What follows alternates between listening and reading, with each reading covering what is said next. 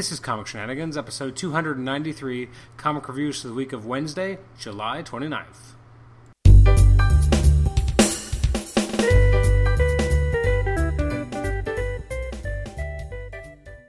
Welcome to the Comic Shenanigans podcast. This is episode two hundred ninety-three as we continue our march to three hundred. I'm your host, Adam Chapman. This is our weekly reviews episode for the comics that came out the week of Wednesday, July twenty-ninth. Recording this on Friday, July thirty-first.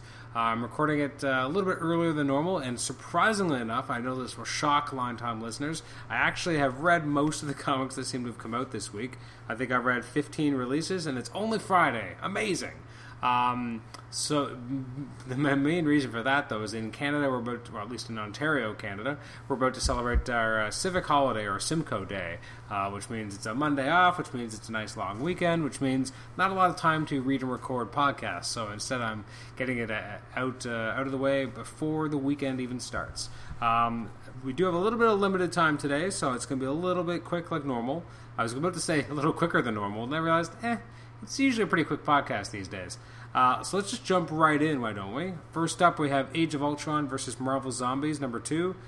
I'm so surprised by how much I'm enjoying this. Now, obviously, it's kind of getting by on combining two kind of marquee names, but really, it's about the kind of the Badlands where you have, you know, the zombies versus the mindless Ultron hordes.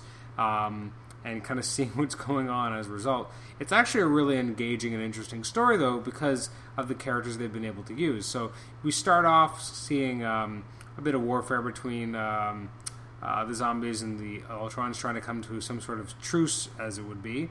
And then we also see uh, the version of Hank Pym that we were introduced, introduced to in the first issue, uh, who's from a different time period, who's kind of very early um, tinkerings with kind of a, a type of robotic man.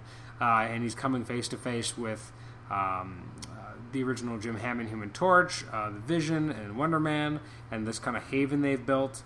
Um, yeah, this is really interesting. And it's not a surprise in some ways that we're seeing uh, this version of uh, Jim Hammond utilized, because uh, Steve Pugh and uh, James Robinson recently used the character in their All-New Invaders, so it's kind of a nice bit of continuity for the creators to be uh, using these characters again. In fact, even... Um, Uh, he, Jim Hammond's girlfriend is basically, I, unless I'm completely incorrect, is the same person he was kind of getting to know back in the um, the main book.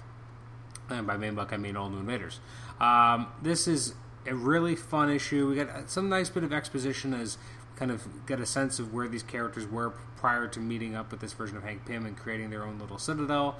I like the idea that Magneto is, is kind of the leader of these zombies at the moment. I'm curious as to how that actually happened, but it's cool. Uh, seeing them kind of strike up a deal, even cooler. Um, I really dug this. It, it's strong. So many of these books are so much stronger than I think anyone would have expected. Uh, they're solid stories uh, and these kind of weird, crazy what-ifs. Uh, or, or in some cases, not even what ifs, but just weird kind of crazy concepts, and they just kind of say go, and they, you know, somehow are, are all pretty interesting, and I think that's a testament to the fact that they give them kind of a vital place to play, and they just let the creators go rampant with these cool concepts. Uh, I'm going to give it an eight out of ten. Uh, next up is probably the issue of Batgirl I've most enjoyed um, since the kind of soft relaunch, as it were.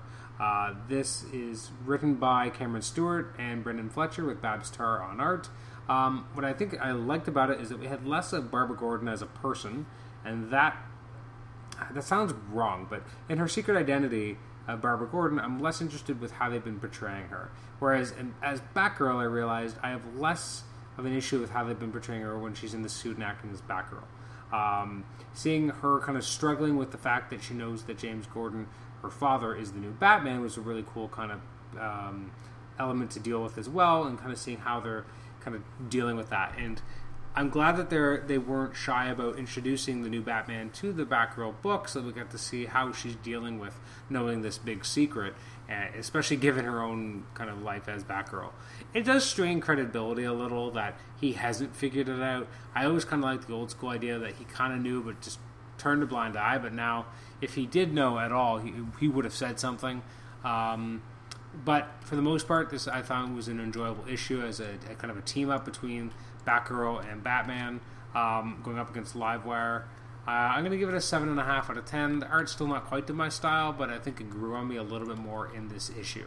Uh, next up is Batgirl Annual. Uh, this is uh, the third annual.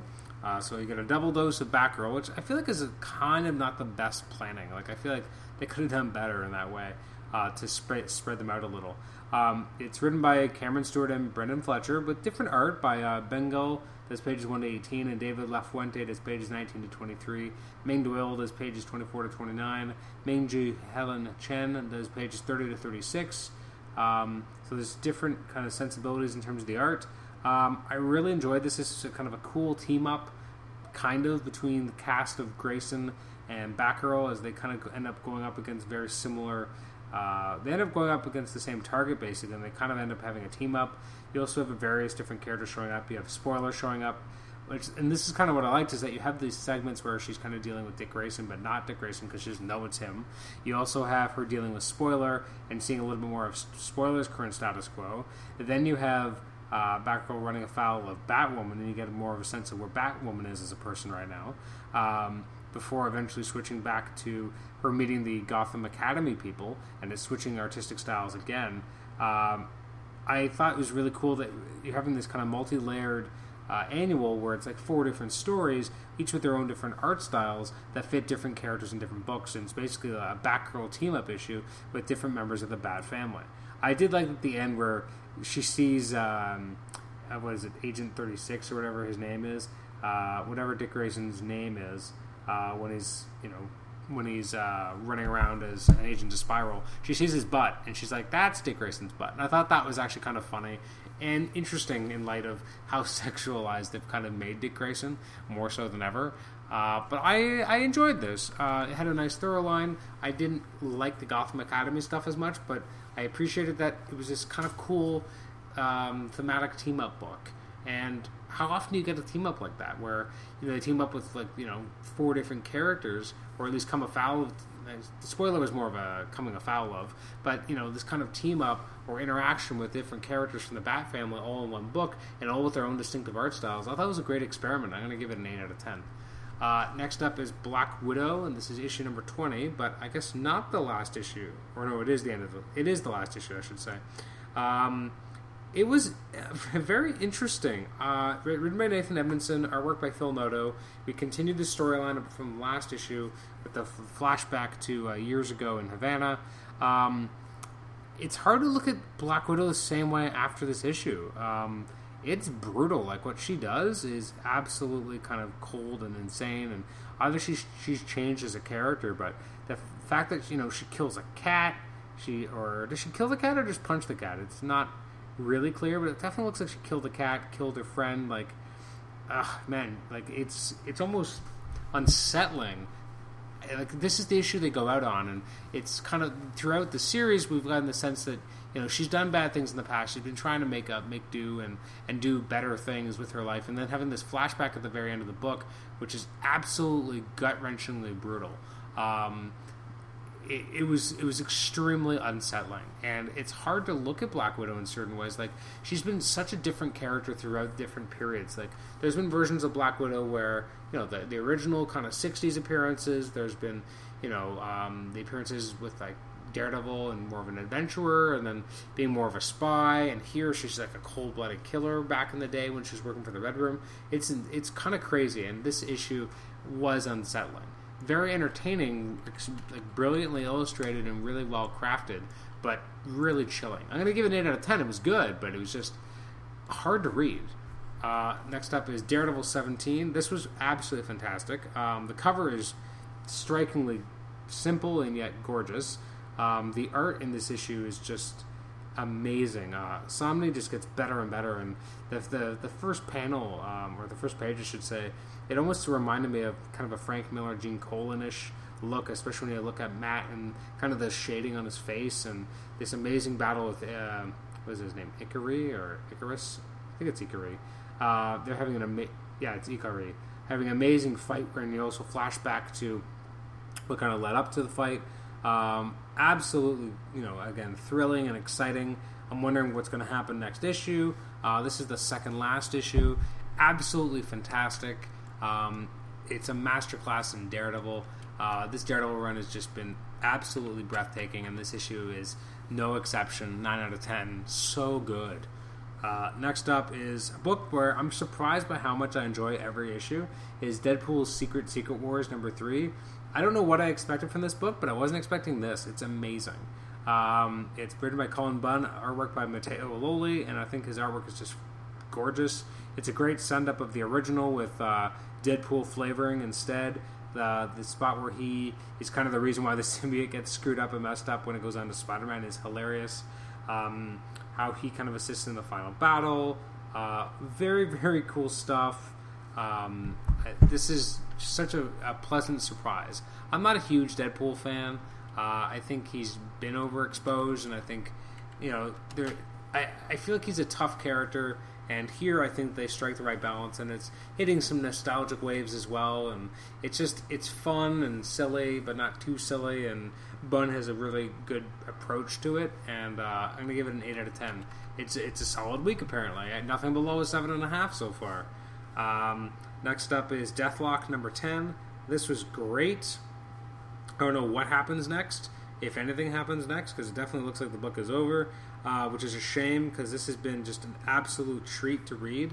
Um, I've loved every issue of this. Um, it's a great thriller. I wish it could have had longer to kind of gestate and and and um, you know, develop its storylines.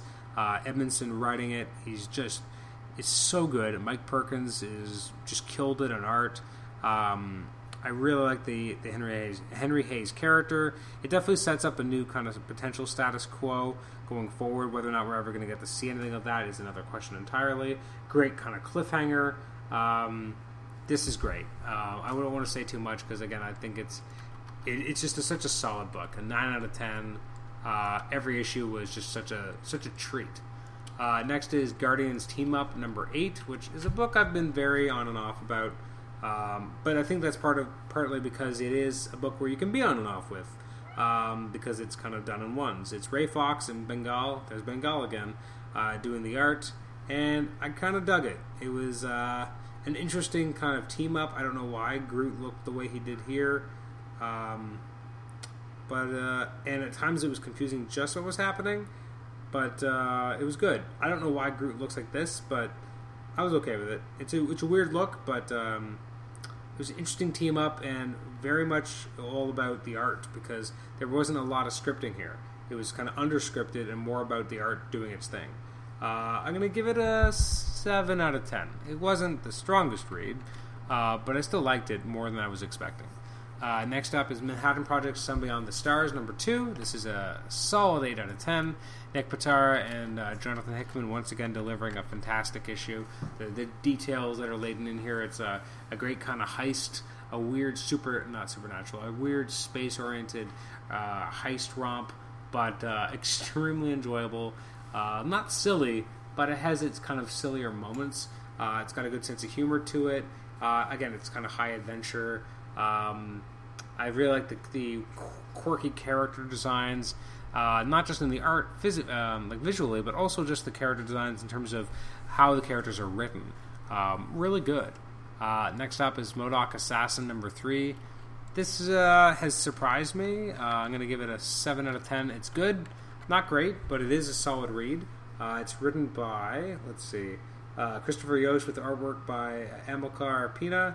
Um, it's silly and fun. Apparently it takes place before Secret Wars number four. Um, it's it's outlandish. It's a lot of characters trying to st- kill M O D O K, and M O D O K's not letting them. Um, he's just so enamored with Angela. I don't know what about this needs to be before Secret Wars number four, but maybe I'm just missing something really obvious. Um, but another entertaining issue. It's a seven. Uh, next up is S H I E L D number eight. This book is just... feels like a bit of a weird misfire for me. It has so much potential, but by having the the kind of characters from the T V series, I think it kind of loses itself. Um, it definitely is interesting in terms of what they're kind of leading potentially up to with these kind of these uh, altered humans that uh, Melinda May and Mockingbird are able to kind of save um, and, and eventually depower, and so that they're not a, a threat to everyone. Um, Wasn't this super fan of the art here? Um, who wrote it? Uh, it's Paco Medina on art, and Mark Waid wrote it. It, it kind of missed the mark for me. I'm not really sure where it missed the mark. I just know that it did. It kind of left me a little bored, a little uninterested. I'm going to give it a six. Uh, next up is Southern Bastards, number ten, which is super disturbing, just like every issue. Um, it's by Jason Aaron and Jason Latour. Uh, very not safe for work at the beginning, like extremely not safe for work. Uh, it's all about Esau and, um, you know, this this Bible thumper, not Bible, well, he's a bit of a Bible thumper, but a, a guy who very much believes in the Lord, and being that he has to share the Lord's gospel uh, with Esau, who's a he, he views as a terrible sinner. So he kind of, it's a day in the life of Esau. Uh, we see kind of what's going on with the fact that, you know, he's going to have to start running plays, and now they've lost their, um, you know, their strategic coordinator. He, no one really knows what's going to happen next. Um, Esau is just absolutely brutal to this man who just wanted to kind of save him. Uh, it's all about kind of violence and Esau and um, the, what he does to the, um, you know, the uh, the holy man, I'm going to call him, is just disgusting but brutal. And uh, it really makes this, this place where they live just even scarier. Um, but you can also believe that people like that kind of exist, which maybe is the scarier part. Uh, I'm going to give it an eight point five out of ten. Remains a really interesting read. I only recently got caught up on all nine issues, so I'm really excited to be reading it as it's coming out now. Uh, that was Southern Bastards, number ten. Uh, next up is Star Wars, number seven. Uh, this was good. Um, I'm never really sure what to expect from Simo- Simone Bianchi. Written by Jason Aaron, though, should have, should have expected it to be great. Uh, it's more of a... excuse me. Uh, a bit of a flashback to, uh, you know, what was going, kind of going on in the past, back when Obi-Wan was living on Tatooine, and uh, it's really enjoyable. It's kind of him kind of understanding who he is now that he's kind of stuck on Tatooine and not a Jedi anymore, but at the same time still is, and there's certain things he can't ignore, certain things he won't allow him to forget, himself to forget or let kind of slide by. It's really an engaging character study. Uh, to a version of Obi-Wan we don't usually get to see, because in the movies we see him up until episode three, and then next time we see him he's Alec Guinness, and he's been living on Tatooine in shadow for, you know, years, like twenty years. So it's interesting to kind of see something that kind of happens in the middle, and uh, you know, very enjoyable. I'm going to give it an eight out of ten. I'm really excited for next issue, though, when we have Stuart Evanen jumping aboard. Uh, next up is Superman forty-two. Eh, this was kind of boring. Um You know, the official kind of reveal that, that Lois knows it's uh, that Superman is Clark Kent. Uh, I just found myself kind of bored by it. It just felt very... I guess I just I don't like how Lois and Clark are in the New fifty-two, and it just feels the opposite of what I would have preferred when it comes to them kind of having that realization. Like, the, the original kind of time when it happened in the early nineties, late eighties, was felt more organic to where they were going with the character, which here just feels very, very um, artificial, and it feels even harder to understand why she would even do the publication to show his identity. So I, I just found it a, it's interesting. I'm really enjoying the Superman books, like Superman Wonder Woman, Superman Batman, or Batman Superman, whatever it's actually called, and Action Comics. But the actual core Superman book, although Action Comics is of course, Superman book too, but the actual book with Superman right on the title is probably my least favorite Superman book. I'm going to give it a five and a half out of ten. Uh, the story again is felt very generic. The artwork was not Romita's best. You, you got these kind of big moments happening, and I felt like he wasn't he wasn't quite knocking it out of the park in a way that he should have, uh, or that I would have expected. And last but not least, we have Thor's number two, which continues the murder mystery. Um, I really, I really dig it. It's it's kind of a weird but cool book. Um, you know, Thor's at a, as a police force. Before we actually got Secret Wars two, it was hard to believe. It was like, what what is this Thor's book going to be? And now that we have it, it's like, oh, that's what it's going to be. Very cool. It's written by Jason Aaron, artwork by uh, Chris Sprouse and Goran Suzuka. Um, continuing the storyline of the uh, the Jane Foster murders, which is just a cool concept. And then the appearance at Loki at the end, great cliffhanger. Uh, the idea that we have the kind of the Thor Odinson that we're most familiar with, the one who's not worthy, is still here. Uh, the fight with him in Ultimate Thor was cool, so um, this was very enjoyable. I'm going to give it an eight out of ten. So the books I didn't get a chance to get around to this week, there's not as big a list. Uh, it's Deathstroke Annual, Flash Annual, Gotham by Midnight Annual, He-Man and the Eternity War, number eight, Uh, J L A, Gods and Monsters, Superman, Lobo Annual, Donald Duck, number three, sixteen oh two, Witch Hunter, number, Angela, number two, Marvel Universe, Ultimate Spider-Man, Web Warriors, number nine, Powers, number four, and X-Men ninety-two, number two. That's the print edition. Uh, looking forward to some of the books coming out next week on August the fifth. Uh, some of the highlights include the following. We got the second issue of Barbed Wire. I really got to get caught up because I haven't read issue one yet. Uh, although I have it, just haven't had a chance to read it. Uh, new issue of Batmite, Batman Beyond. I gotta get caught up in those too because I don't think I've read those yet. A new issue of Green Lantern's coming out. Uh, a new J L A Gods and Monsters one shot with Wonder Woman. Uh, we've got Midnighter number three, Omega Man number three. Books I have to kind of get caught up on. Uh, trade paperbacks for Superman, which is volume five, Under Fire, and Teen Titans volume one, Blinded by the Light. Uh, over at I D W, we've got um, some of the highlights include. Uh, My Little Pony Friends Forever, number nineteen, the Star Trek Ongoing, number forty-eight, et cetera. Uh, over at Image, we've got uh, We Stand on Guard, number two, by uh, Brian K. Vaughan and Stephen Scroce, or Scroce, I don't know how to pronounce it, and I apologize for offending him, wherever they are. Uh, Airboy, number three, man, I haven't read issue two yet, I gotta get on that. Uh, and then for Marvel next week, we've got Age of Apocalypse, number two, Amazing Spider-Man, Renew Your Vows, number three, uh, Angela, Asgard's Assassin, by one, Priceless. Uh, we've got a new issue of Bucky Barnes, Civil War tie-in to, or Civil War number two, uh, which is a Secret Wars book. Uh, Darth Vader number eight, Future Imperfect, a new issue of Giant Size Little Marvel A V X. What a title! Uh, as well as new issues of Infinity Gauntlet, Miss Marvel, uh, Red Skull, Siege, Spider Island, and Ultimate End. There's also the Venom by Rick Remender Complete Collection Volume Two, as well as the Power Man and Iron Fist Epic Collection, uh, which is called Heroes for Hire. Anyways, that's everything coming up next week. If you want to email us, you can do so at comic shenanigans at gmail dot com. Like us on Facebook, rate and review us to, on iTunes, subscribe to us on iTunes, and also uh, you can listen to us on Stitcher as well. Our next episode, episode two ninety-four, will be a Talkin' HeroClix episode uh, with A J Reese and I believe with Nathan Struck, but as of this Uh, recording, I haven't actually recorded that part of the episode yet, so hopefully Nathan Stock will be on that episode. Um, that'll be episode two ninety-four. Episode two ninety-six will likely be our Fantastic Four Spotlight episode. Um, and then uh, two ninety-six, two ninety-eight, we'll have some, I believe, some more conversation episodes leading up to episode three hundred. So thanks for listening. Thank you for listening to this actually longer than normal podcast uh, for reviews because we talked about a lot more comics, and we'll catch you next time. Bye-bye.